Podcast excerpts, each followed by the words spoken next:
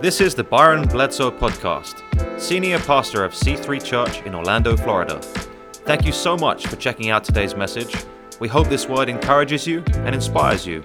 Let's jump into the message. What is it on your bucket list that would suddenly be filled with an urgency because you've just got a few days? In John chapter 1, we find Jesus in his final days. John chapter 13, verse 1 says this: "It was just before the Passover festival, and Jesus knew that the hour had come for him to leave this world and go to the Father." He knew. The evening meal was in progress. That's important. That's not incidental. That's not accidental. It's there for a reason. The evening meal was in progress, and the devil had already prompted Judas, the son of Simon Iscariot, to betray Jesus. Jesus knew that the Father had put all things under his power and that he had come from God and was returning to God. So, in light of that, because of that, he got up from the meal, took off his outer clothing, and wrapped a towel around his waist. After that, he poured water into a basin and began to wash his disciples' feet, drying them with a towel that was wrapped around him. It's the final hours, the final days in the life of Jesus here on earth. And his bucket list. Now, we've heard a lot of things from people about their bucket list. And often it's not a bucket list. People say it like this: "Hey, before I die, I want to." And sometimes that involves, "Hey, I want to go to this place." The most beautiful city I've ever been to is Vienna, Austria. And I would love one day to be able to take my family to Vienna, Austria.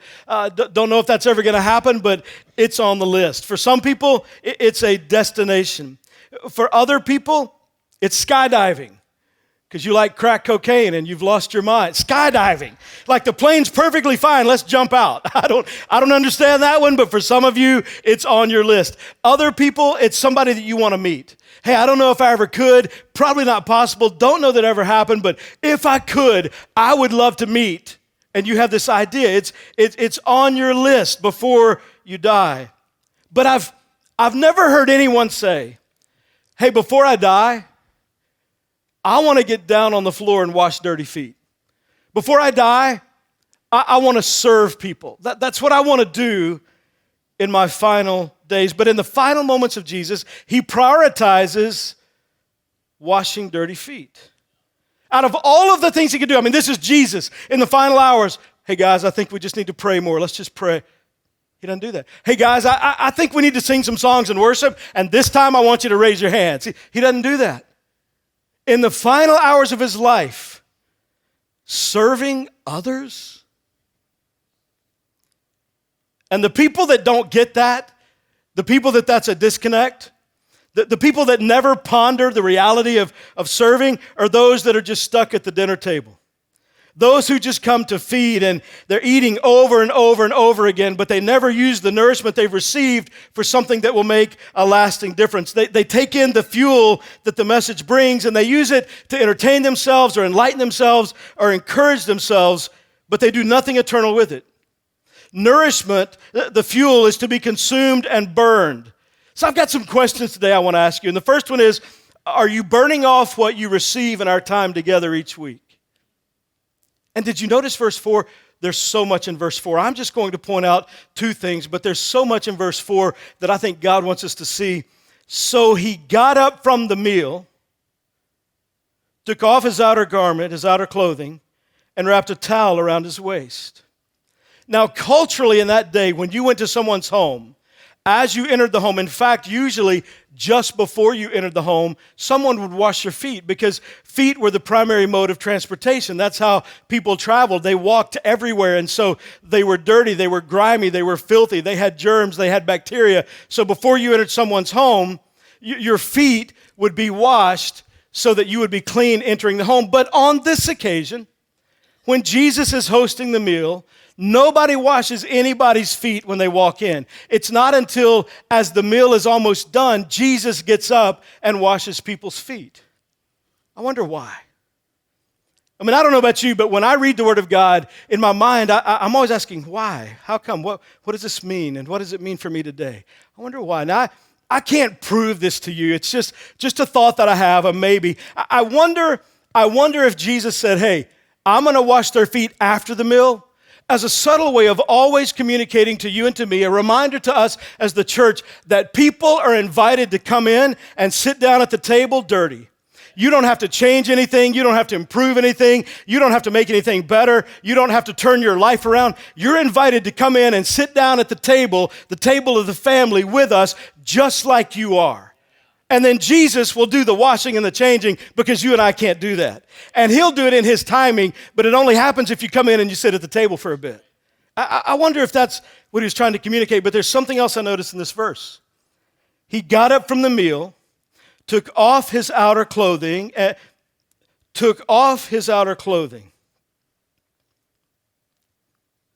He's going to wash their feet. He took off his outer clothing. Could it be that it is impossible to serve your God with your agenda still on?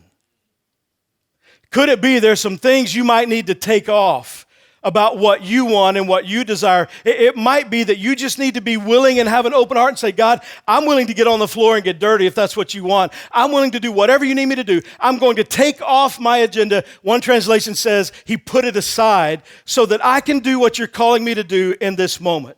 See, you and I have to be willing to take off our agenda because often our agenda is about me. It's about you. We are the center of our own universe, and we've got to be willing to take that off and serve in the unthinkable, sometimes the unpreferred way to experience the full blessing of serving and what it brings. Now, I want to ask you to do something. I want to ask you to take out your cell phone. Everybody, take out your cell phone. Some of you, you're already taking notes, but everybody, I want to encourage you to write down what I'm about to say, because what I'm about to say, you want to look at this afternoon. What I'm about to say is going to come back. You might want to revisit it this week, this month, throughout your life. The statement I'm about to make, listen, you want to get this down, so I want to make sure you're ready. Everybody, you got your phones out. You ready? Type in your notes. Here's the statement. Selfish people don't serve.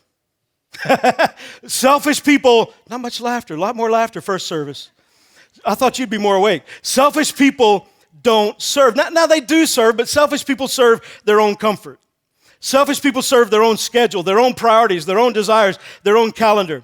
Selfish people are so consumed with what they are doing in life and how their life's going and how busy they are, they never consider anybody else unless it's how that person affects them. Selfish people don't serve others. They want to be served, but they don't serve. They will critique how you serve, but they don't serve. They want you to please them.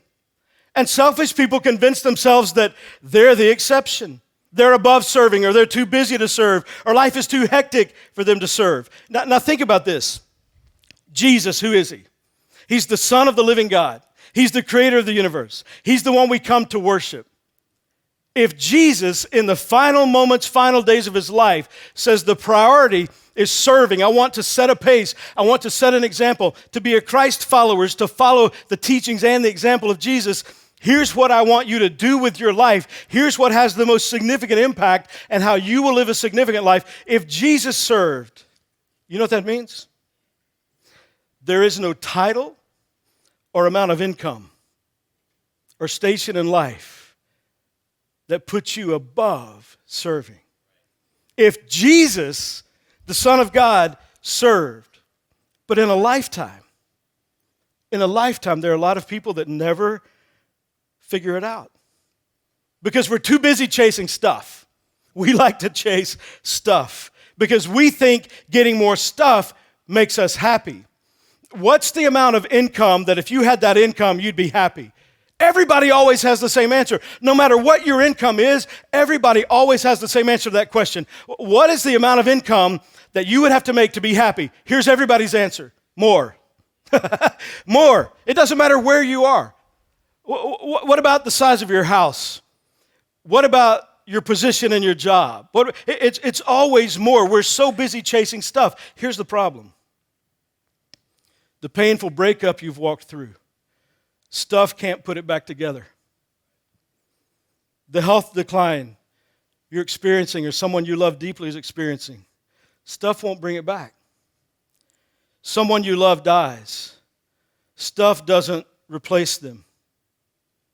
In the deepest, most tragic, most painful storms of life, stuff does nothing for you. As a pastor, I have walked into the room in people's final moments, and I've never heard anybody say, I just wish I'd made more money. I just wish I had a bigger house. I wish I had more cars. I've never heard that. Because stuff, man, don't take your whole life to learn this. Stuff will never bring the happiness you crave unless you use your stuff not just to enjoy it, but to help and encourage somebody else.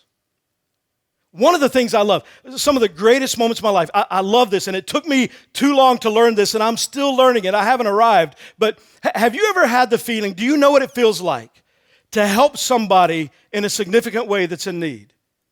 To help somebody that they can't do anything about their circumstance, they can't do anything about what they're facing, and God has resourced you, and you're able in some way to help them. I'm not talking about helping greedy people that just blow it. I'm talking about somebody that has an authentic need, they can't do anything about it, and you're able to step in and meet that need. Do you know what it feels like to get in your car after being used by God to help somebody in a profound way? Do you know the feeling when you shut the door of your car?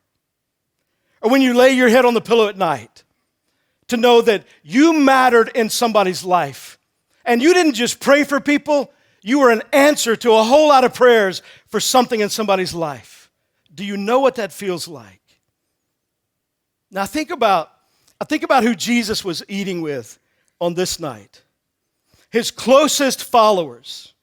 And he's about to get up and serve them and wash their feet. He is about to serve people who've been arguing. They've been arguing about, well, who's going to sit on his right and who's going to sit on his left and who's he going to remember? I mean, who's going to be the bomb.com? Once he's gone, who's next? Who gets to step up and kind of take this thing over? And they're arguing in that way, and we live in a world not unlike that world. Everybody wants to know, what am I going to get out of this? When's it my time? When's it my turn? Everybody is chasing and craving, getting or attaining something. It's the reason a lot of marriages fall apart. A lot of marriages fall apart because people get married wanting the marriage to be for them and to be there for them. And when two selfish people marry and they're each serving their own desires, you quickly shift your focus to what they have not done. You haven't done this and you haven't done that. And you think about all the ways you're being neglected because you got married and the other person is supposed to be there to make you happy, fulfill your needs, bring your life joy. That's why they exist. That's why you got married, because of what they would do for you. Because in marriage, often our focus is not on giving, it's on receiving. And a selfish dad and a selfish mom will always produce a selfish child and will always exist and reside in a selfish home where conflict thrives, because everybody's just thinking about themselves and out for themselves. In our culture, moms and dads are duplicating themselves, and in many ways there's no thought of serving, there's no thought of teaching responsibility and the blessing that comes from serving. In many homes, some of you as parents, what happens when you ask one of your kids, hey, please take out the trash? The look that you get. Hey, could you wash the dishes? Wash the dishes. I just live here. You're supposed to do that. I mean, sometimes I watch parents with their kids. You ask your kids to do stuff, and they're not used to doing stuff, and you haven't taught them responsibility, and you haven't put them in them.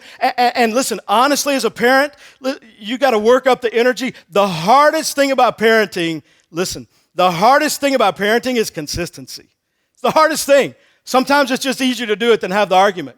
But some of you look at your kids, hey, take out the trash, wash the dishes, and they look at you like a calf looking at a new gate. I've never seen that, but I don't know what you're talking about. You expect me to do that? And then they feel like it's unfair. They feel entitled. And sometimes your kids talk to you worse than you talk to strangers. We don't train people how to serve. We don't train often in our homes how to serve. We train people how to eat. We teach people how to slide up to the table and take in everything you want, and we're just here to provide for you. And you get to come and you get to take it in week after week, and you get to be hopefully entertained in some ways and maybe enlightened in some ways, and I hope you're encouraged. Like today, man, I hope you're encouraged. And you just take it in. You just get to eat. We're not going to ask you to do anything. We just want you to sit at the table and eat. And kids who grow up in homes like that, with adults that teach them that, don't know how to do anything but use and take. And when life demands they serve, somehow they feel mistreated. And kids that grow up, listen, what we're doing is we're preparing our kids for a world that does not exist. We're teaching our kids you don't have to do anything. We'll just take care of it all. This morning, I need to ask you a question. It's one of the deepest questions you'll ever be asked. It's one of the most profound questions, one of the most important. This is one of those questions that you owe it to you to honestly consider the answer to this question. You owe it to you to honestly, to have the courage to really ask and answer this question. Not for me, not for the church, not for your spouse, your kids, your family, for you. You got to answer this question. Here's the question. What purpose do you serve? What purpose do you serve? In other words, what do people get when they get you? And what do people lose when they lose you? Let me ask it like this. In the spiritual family that is the church, what does C3 get when they get you? And what do we lose when we lose you? What purpose does your life serve? What would people say that they don't have if you're not around anymore? If everybody served in the life of C3 the way you serve, could we open the doors next week? If we had a church full of people that gave and invested the way you do, could we provide school supplies like we're doing for all the families in need for an entire year at an elementary school? If everybody gave like you? I'm just asking. What purpose does your life serve? Are you living to make people miss you when you're gone? Man, I hope to God that my life matters in the life of others in some way, not for me, but because they know they matter to me and I love them. The moment that I take my last breath, there are going to be two crowds. I've been in Orlando long enough. There's going to be a crowd of people that throw a party. Like when I take my last breath, they don't want to brag about it. And that crowd may be bigger than the crowd of people grieving. But I hope there are a group of people that know, man, through me somehow God was able to communicate, you have value, you are significant, you are deeply loved by God, and your life has a higher purpose. Stop chasing a life less than what God set you up for. You are meant for more than how you're living, and you matter to help people understand they matter. Man, I hope.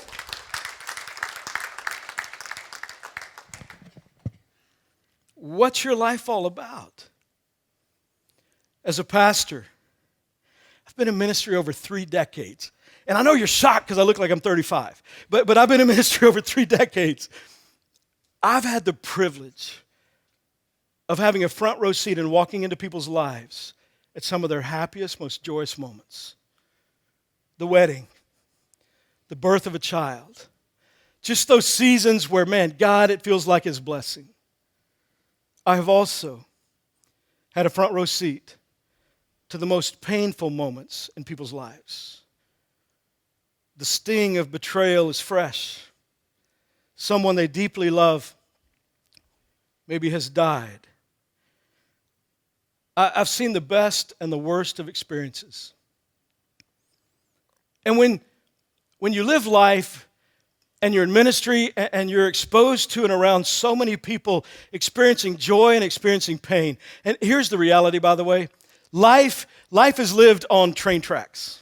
Life is like a train going down the tracks, and good things are happening and bad things are happening at the same time. And sometimes it can feel tilted, and all we notice is the bad things that are happening, but listen.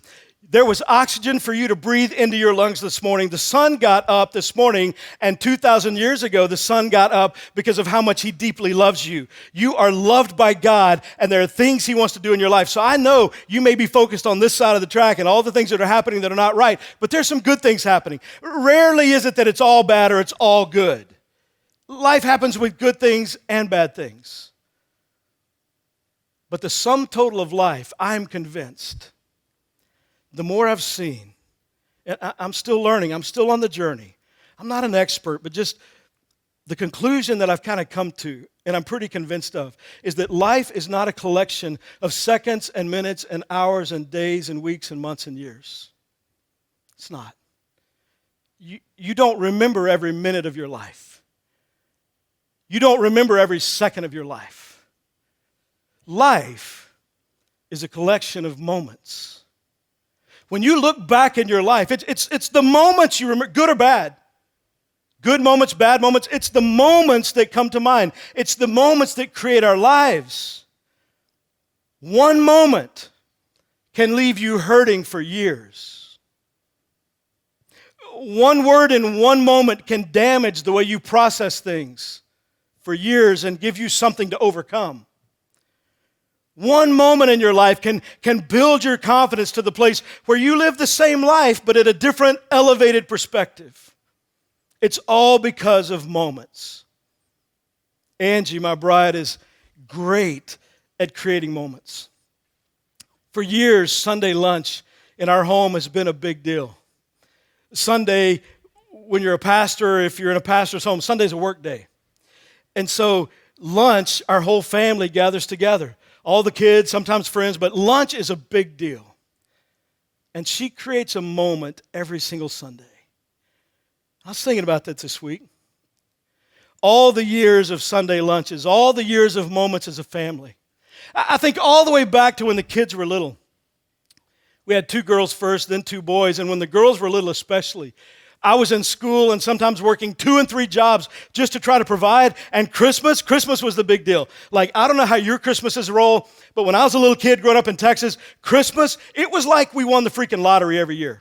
Like you walked in the room where the presents were and you heard angels sing. I mean, I don't understand it. I don't know how my parents did it. So I was kind of set up for that. And I wanted Christmas to be a big honking deal in our house. And so I would work so hard and we would try to get all the toys we thought they wanted. And I would stay up hours exhausted from working multiple jobs, putting stuff together that night and always having extra parts. There's always extra parts. I don't understand it. Maybe it's just me.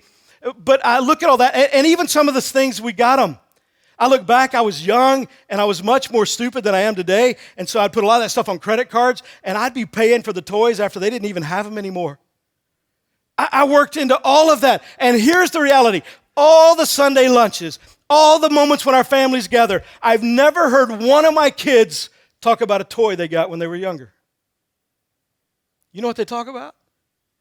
They talk about moments. I never hear them talk about that thing that I put on credit for 8,000% interest and pay it off for 18 years. Like, I never hear them talk about that. If I could go back in time, parents, if you have little kids, this is worth it right here. You might want to give extra in the offering today. This is worth it. Listen. If I could go back in time, I would take about 75% of what I bought, and I would not buy that for them. I would give them less stuff and more me. Because my kids are just about grown. The youngest one will graduate from UCF in about a year. And by the way, the other thing, if you have young kids, when they're grown, you're not done. You're not done. That's a separate sermon. We'll talk about that later. But it's the presence that you create. It's the moments that your life creates. It's what they talk about. Moments are one of the most powerful things you can give people. I was only 5 or 6 years old. I can still remember rolling up in my grandmother's house in Sweeny, Texas, and smelling the homemade, handmade rolls baking from the front yard. I can smell it right now. It created such a moment. I can smell it right now. In fact, the moment has lasted longer than my great-grandmother did. She's gone, but the moment's still there. Life is a collection of moments. And parents, we need to be intentional about creating moments. Kids receive moments, but parents, moments don't happen accidentally. You have to create them because it's what life's made of. Moments determine destiny. They create a definition of who we are. Almost everything about how we are can be traced back to moments. And the same thing is true in the life of our church. Every Sunday, it's a moment. Every Sunday there's a moment when a single mom pulls into the parking lot and sees these guys wearing vests, acting like they've lost their mind. They're happy to see anybody that drives in. They're just happy. I'm not going to tell you what we give them before church, but they're just happy. And they're banging the sticks on the ground, telling you where to park, and they bring some energy to it. And they're creating moments because that single mom, maybe it's been a long time since she felt like she mattered to anybody. But we're going to create a moment where she feels like that here. Or there's the couple that walks through those doors for the very first Sunday, their very first time. Their life, their marriage is unraveling. They have no idea how to fix it. They've tried. They've prayed. They've talked to counselors. They've read books, at least one of them, the wife, because men don't read. But they've done everything they can, and they're trying to, and they're hurting. And they're walking through doors, giving God one more shot. Maybe God can. We haven't been able to. And there are ushers and greeters that will smile and welcome them into this room and give them just a little birth of hope in their soul that maybe there's something here. It's the parents that walk in and drop off their kid and see three kids. And they're carrying a burden that nobody knows about. Their child has received a diagnosis, or there are more tests still to be taken. And there's nothing that grabs the heart, the attention, and overwhelms a parent like something that one of their kids are going through. And they're going to bring that child and they're going to drop him off in a room and see three kids. And they're going to look into the eyes of somebody that loves them and will love their child. And they're going to know their child is being taken care of so they can come in without distraction and listen to what God wants to say to them. And they're going to know if it's an infant, that child is going to be cared for. If it's an older kid, that kid is going to be taught about Jesus on their level. And it is a moment that those of you that serve create every single week in people's lives. That's really all we do. We have a 9:30 and 11 a.m. By the way, good job being on time today. It happens every week at 9:30 and 11, same time every week. But we, every Sunday, 9:30 and 11, all we do is we create moments where people who are lonely, people who feel damaged, people who are desperate, people who've been betrayed, people who feel unloved or unlovable, are giving God one more chance. And they come every single week to find out if there's a moment that will create a momentum for the rest of their lives. A moment where God can do something in their lives because they haven't found it anywhere else. And when you serve, you create moments and it changes your life and it changes theirs. When you serve, the moments that you create a new legacy for people's lives. When you serve, you change family trees. When you serve, you empower and you embolden people to live higher. When you serve, you infuse hope in the hopeless. When you serve, you introduce people to Jesus because you took the time. You gave your moments to create moments that change people's lives forever. And they become better people. And they become better husbands and wives and better parents and better kids because of moments that you create. It's the moments that you give. You and I, in a selfish, self-consumed world, do you know what it communicates to somebody when they walk up and they see somebody serving in the life of the church? Like serving, you're not getting paid for it, you're giving your time because they matter. So what is 60 minutes worth when you've got 10,020 more minutes in the week? And because of the way you serve and because of the moment you've created, those of you that serve, we're approaching in just nine months, almost 300 people that have come for the very first time to C3. And that's just the ones that fill out the card. We've seen in just under 9 months, not even quite 9 months yet, 147 people give their lives to Jesus in this room in less than 9 months. And it's because of how you serve. It's because of how you invest and how you pray and how you invite. That's what God's using. And you look around and listen. It's summer. July in church life. Let me just tell you, if you don't know this, attendance in July in church life is death on a cracker. Like it's your lowest attended month. And look around. We are probably sometime between October and January going to 3 Sunday morning services because of the difference you're making and the lives are being changed. And that's with who's serving now. Imagine if we all went all in and we all said, you know what? My life is going to have purpose. I'm going all in. I'm going to give 60 minutes a week, or maybe you can only serve every other week. I'm going to give my time. I'm going to live a life of significance where I help people know they matter. I'm not just going to come up and sit at the table and eat and be comfortable and grow spiritually obese. I'm going to put that nourishment to use, and I'm going to allow God to love people through me, and it doesn't matter what else happens during my week. I'm going to live a life of significance, helping somebody else know on a Sunday that they are significant, helping somebody else know that they matter. And so today you might be asking, man, I think I want to do that. That's good, because if you're not serving, you're swerving. If you're a follower of Jesus and you haven't plugged in and you're not serving the local church, you're not following the teachings of Jesus. If you're not serving, you're not living your best life. So are you serving or are you selfish? Two options. Or maybe, really there's a third. Some people aren't selfish. They just feel unworthy. A majority of people don't serve because we're selfish. We just think about me. But there are some that feel like I'm just not qualified. My life's a mess. I got some things going on. I don't think God could use me. Can I just tell you something? There's not a Sunday that I walk onto this platform, whether I come out from back there or I come up these steps right here, there's not a single Sunday that I've ever, right before I walked on the platform, thought, man, they're lucky to have me today. I've never thought that. I am overwhelmed with the reality that I can't do anything to help you. I'm just a guy, but I know a God who can, and I beg him. It creates a dependency in my life on the Spirit of God doing something in people's lives through his word. It really has nothing to do with me. It's the word of God, the Spirit of God using the word of God in your heart and life that changes people. And so it doesn't have anything to do with how qualified you are. If you feel unworthy, welcome to the family. That means you're normal. I understand you.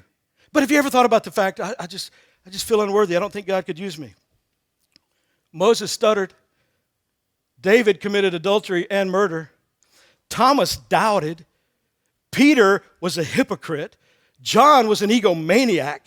God has always used broken people, because the reality is that's the only kind there are. Nobody's perfect except Jesus. And so God wants to use you, and he's asking you specifically this morning if you're a part of C3. If you're a guest this morning, please don't feel obligated. If you're a guest, it's your first time, second time, you're not sure C3 is your church, don't feel obligated. We're just doing this morning because of you and people like you and thousands of people that need to be served well. 9 months ago, we were in a location with 140,000 people within 15 minutes. Now we're in a location with over 540,000 people within 15 minutes. Can you imagine what God could do with people that will love God and love others and go all in? And all in is 60 minutes a week. I'm going to make a difference. How do you do it? So glad you asked. The ushers are going to help pass out a card. I want everybody to get one of these cards, and the worship team, some of them, pass them out as quickly as you can. Card, pins, we're going to fill these out. If you're a part of C3, I want to encourage you to fill it out. I'll walk through that in a second, but first let me say this. I'm blown away by 147 people that have given their lives to Jesus, and I want to say to those of you that invest financially, first of all, thank you for your faithful generosity. I want you to know if you invest financially in C3, you have a part in every story of people that have given their lives to Jesus. If you serve in the life of C3, you have a part in every story. And so I want to thank you. Whether you text C3 Orlando to 77977, or you scan the QR code on the seat back in front of you, or you put a check or cash in the red give box in the room or in the lobby, thank you for your faithful generosity. God is using it, and God is doing something very special. To those of you that are currently serving, thank you so much. When I thought about the question, what will we miss when we lose you? Where's the Hilliers? I saw the Hillier family walk in. They're about to move to Gainesville. God only knows why. But man, what we lose when we lose y'all, your family's special. And you will be deeply missed. Just know that. I pastor a church, and my question is, could I say that about you? I'm about to be able to, because none of us can go back in time. One of the awesome things about God is He doesn't expect us to go back in time and change stuff. This is about today moving forward. And so I'm going to ask you to go all in. You get to take this little chip home. It's not worth any money. Don't get excited. You get to take it home as just a reminder every time you see it, or if you do play poker, every time, tithe, play poker. But every time you see it, man, I want to go all in and follow what Jesus asked. Anybody still not have a pen? Anybody need a pen? Anybody? Raise your hand real high if you still need a pen. Right up here in the front, second row needs a pen. Anybody else need a pen? Hands high. Right back here in the middle needs a pen. Anybody else need a pen? This is an all skate. I want everybody to participate. All skate. If you're over 40 years old, you get that. If you're younger, you don't know what I'm talking about. But here's what I'm asking you to do. I'm asking you to go all in. Fill out your name. This is, hey, I want to live a life that matters. I want to live a life on purpose, a life that counts. I'm willing to serve. And maybe with your work schedule, it's every other week. Maybe it's every week. Man, we want to plug you in. The only way you're really on the team and playing is if you get off the bench. So we want to plug you in. Print your first name there on that top line, and please print clearly. We can't read hieroglyphics. Please print clearly your address, city, state, zip, your cell phone, your email. That's important because we want to be able to contact you. We want to let you know about trainings. We're going to train you. We want you to be fully equipped. So your email, your cell phone, your birthday, whether you're married, single, single again, that just helps us know a little bit more about you. And then on the bottom of the card, this is the important part, on the bottom of the card, we're asking you to put your number one, number two, and number three choice. Man, if I could serve anywhere, my first choice would be this. If I couldn't do that, my second would be this. If I couldn't do that, my third would be this. Put choices one, two, and three, and you can circle those numbers. Connections is hospitality team, parking team, usher team, security team. Men, listen. We can't have 300 men on the security team. So if you want to do it, put it down. And it's awesome. It's important. But guys are always like, yeah, I want to do the security team. Do I get a gun? No, that's not how this works. We're still boys and grown-up bodies. But security team, greeter team, community groups, or C3 kids, elementary, preschool, performance tech, C3 students. And by the way, let me say this. If one of your choices is C3 kids, birth through 5th grade, C3 students, 6th grade through 12th grade. I want to say something to you about how we roll at C3. Anybody that's going to serve in children's ministry, C3 kids, and our entire staff, everybody, we do a nationwide criminal background check. Not a credit check, don't worry. We don't worry about that. But a criminal background check, and here's why. If there's ever been anything that's happened with a minor, listen, we know there's grace. We know God forgives. But you're not going to serve in C3 kids. We do not roll the dice with our kids. It is a protected, safe, secure atmosphere. So we don't care if you got 3 tickets. We don't care. It's just what we're looking for is, has there ever been an issue with a child? Because that is a protected atmosphere. So just know that's going to happen. The crew, set up and tear down. It used to be something entirely different 9 months ago. Set up and tear down. But we do have some signs that need to be put up each Sunday and taken down. Worship experience, worship team, vocalist or musician, production and tech, all those different areas. So you might have a number one in connections, a number two in the crew, and a number three in C3 kids. Just 1, 2, 3 can be in any of the areas. Circle your preferences. But when you do that, please remember verse 4. Jesus took off his outer garment and he set it aside. I'm asking you to not serve God with your agenda. We will do the best we can to get you a number one, but we ask you to put your heart and your hand to the greatest demand. And our team knows where the needs are. As we're growing, God is increasing C3. We're bringing more hope, more help to people. We're seeing more people meet Jesus. Our team knows where the needs are, and trust them to put you where the greatest need is. Now, we want everybody to get their number one. We want you to serve where you want to serve, but we might for a season say, hey, we need you here, and as we grow, we'll work to get you there. We're looking at sometime between October and January, adding a third service. There's going to be a lot of opportunities when that happens. But the more we go all in, the more God will use us to help more people, to reach more people, and to bring more hope. And every night, when your head hits the pillow, no matter what else is happening in your life, you'll know that you're living a significant life, and every single Sunday you're creating moments that God uses to create momentum in people's lives to know Him and follow Him. And I can't thank you enough. So I want you to fill that card out. Be sure it's all filled out. If you're already serving, even if you're already serving, fill it out. This is everybody. But in the upper right corner, write AS for already serving. See how I did that? AS for already serving in the upper right corner. In just a moment, I'm going to pray and dismiss. And when I do, you're going to go out into the lobby, and you'll see different stations for Connections, C3, the Crew, Worship Experience. Anything C3 Kids is the other side of the lobby. There's a door open. There's a big sign there. It goes into our conference room. All the C3 Kids stuff is in the conference room. There will be people at each of those stations. If you have questions, you can ask the questions. If you don't, you can just drop the card off. But no, I am excited. I've never been more excited about C3 than I am right now, and our future, and how God is going to use you in this life to live a life of purpose and meaning, and how he's going to bless you in spite of all the other things you may be walking through.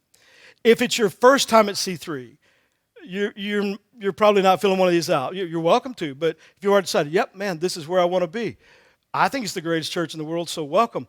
But if it's your first time and you're not sure yet, and I've never gotten a chance to meet you, or maybe your second time, I'd love to meet you. When I dismiss after I pray, I'm going to be hanging out up here. If I've never gotten to meet you, you're new at C3, please come up and say hi. I'd love to meet you. C3, I can't wait to see what God does. Let's pray. Father, thank you so much for your love for us.